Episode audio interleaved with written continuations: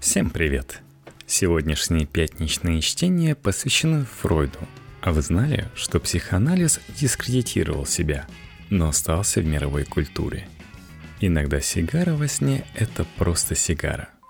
Почему подход Фрейда до сих пор востребован? Текст Дениса Шлянцева для «Репаблик». Зигмунд Фройд скончался 23 сентября 1939 года, спустя три недели после начала Второй мировой войны. Под аккомпанемент пушечных залпов Гитлер и Сталин вытеснили психоанализ из Европы, где он зародился на Запад, где он трансформировался преимущественно в англо-американский медицинский и культурный феномен – как фрейдизм достиг пика популярности, подвергся критике и до сих пор остается теорией споров, объясняет профессор Гарварда и лауреат Пулицеровской премии по истории Луис Менант на страницах The New Yorker. Рассвет. Скоро после войны фрейдисты оккупировали университетские кресла Великобритании и США и начали диктовать образовательные программы медицинским колледжам – а теорию психоанализа с готовностью взяли на вооружение при лечении психических заболеваний. Как отвечает Минант, важно, что, будучи разговорной терапией, психоанализ помог перенести лечение из клиник в кабинеты психотерапевтов, при условии, что пациент оставался дееспособным. Это расширило круг потенциальных пациентов – в послевоенное время возник настоящий бум спроса на психоаналитиков. Если в 1940 году две трети американских психиатров работали в больницах, в 1956 этот показатель составил всего 17%. В 1954 году рекордные 12,5% американских студентов медицинских вузов выбрали психиатрию – качестве будущей профессии. Большая часть из них была обучена психоанализу, и уже к 1966 году три четверти психиатров использовали в лечении фрейдистский психодинамический подход. Американцы, страдающие от аллергии ко всякого рода абстракциям, как ни странно, нашли этот подход невероятно притягательным. Он базируется на главном постулате фрейдизма – Источники наших чувств скрыты от нас, и то, что мы говорим о них на кушетке у психоаналитика, вовсе не то, что происходит с нами на самом деле. В действительности, согласно психоанализу, человек занимается преимущественно подавлением, отрицанием, сублимацией или психологическим переносом. Многие ученые пытались объяснить привлекательность этого подхода – по мнению Минанда, удачнее всего причину сформулировала стэнфордский антрополог Таня Лурман. Все альтернативные теории, бытовавшие в то время, были хуже предложены Фройдом.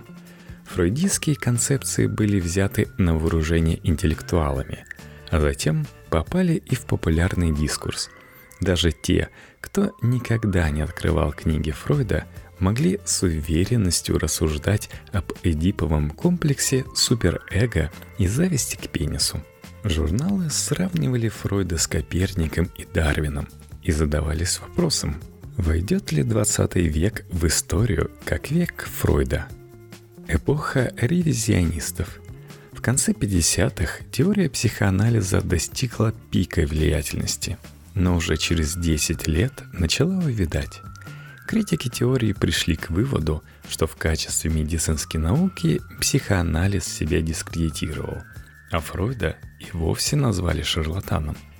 Выяснилось, что во всех 43 случаях лечения пациентов, информация о которых сохранилась, Фройд нарушал иногда самым вопиющим образом собственные же правила психоанализа – в 1983 году британский ученый Элизабет Торнтон опубликовала книгу с красноречивым названием «Фройд и кокаин», в которой утверждалось, что сам пионер психоанализа был зависим от наркотика. Стоит отметить, что в те времена кокаин считался легальным лекарством и был весьма популярен.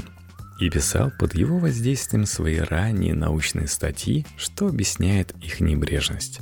Кроме того, фрейдизм подвергся критике со стороны феминисток. Например, американская писательница Бетти Фриден указывала, что Фройд исходил из уже неактуального строгого физиологического детерминизма, отголоски викторианской эпохи и вводит понятие «зависть к мужскому половому члену», которое толком даже не объясняет.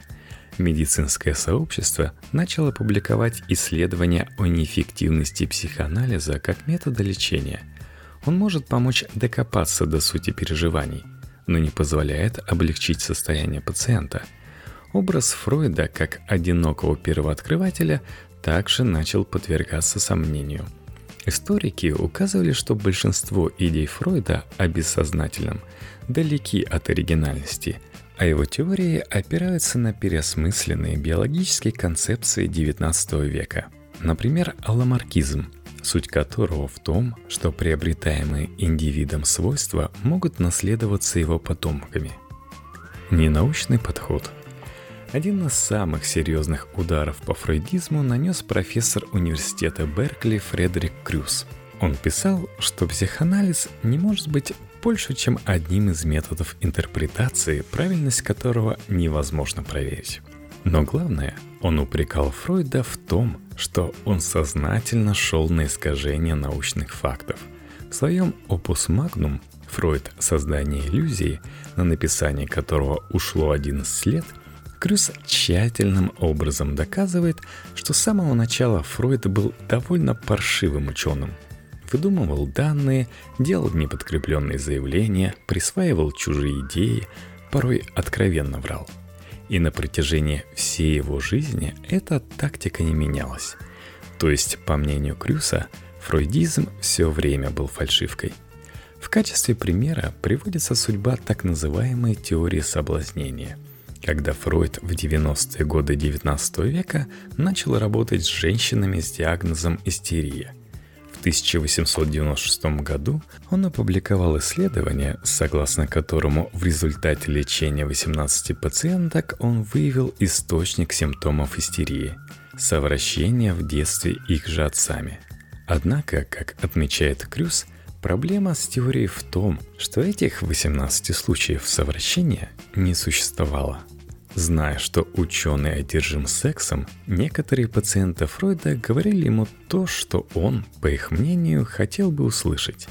В других случаях Фройд вынуждал пациентов принять его интерпретации, и они либо подчинялись ему, либо бросали лечение. Поэт, а не ученый. Впрочем, отмечает тот же Фредерик Крюс, нельзя со стопроцентной уверенностью заявлять о том, что Фройд и фройдизм окончательно мертвы. Многие, разоблачая самые абсурдные элементы теории психоанализа, все же отдают должное его смелому взгляду на человеческую природу, свойственному скорее поэтам, чем ученым. Образ Фройда поэта пережил Фройда ученого и его теорию, и не поддается стандартной научной критике. Фройд и его концепции, признается Крюс, превратились в метафоры и стали неотъемлемой частью мировой культуры. Наконец, в ответ на критику психоанализа некоторые заявляют, что им он помог, хотя точно так же сработало бы и плацебо. Людям нравится считать, что у них есть мотивы и желания, которые они сами до конца не сознают – Именно такого рода глубинную психологию и популяризировал фрейдизм, и в обозримом будущем она никуда не денется. В какой-то степени она даже может быть полезна. Например, вы можете осознать, что ваши чувства по отношению к тем, кого вы любите, на самом деле довольно неоднозначны. Пока человечество не освободилось от своих иллюзий, дело Фройда будет жить, подытожил Луис Минант.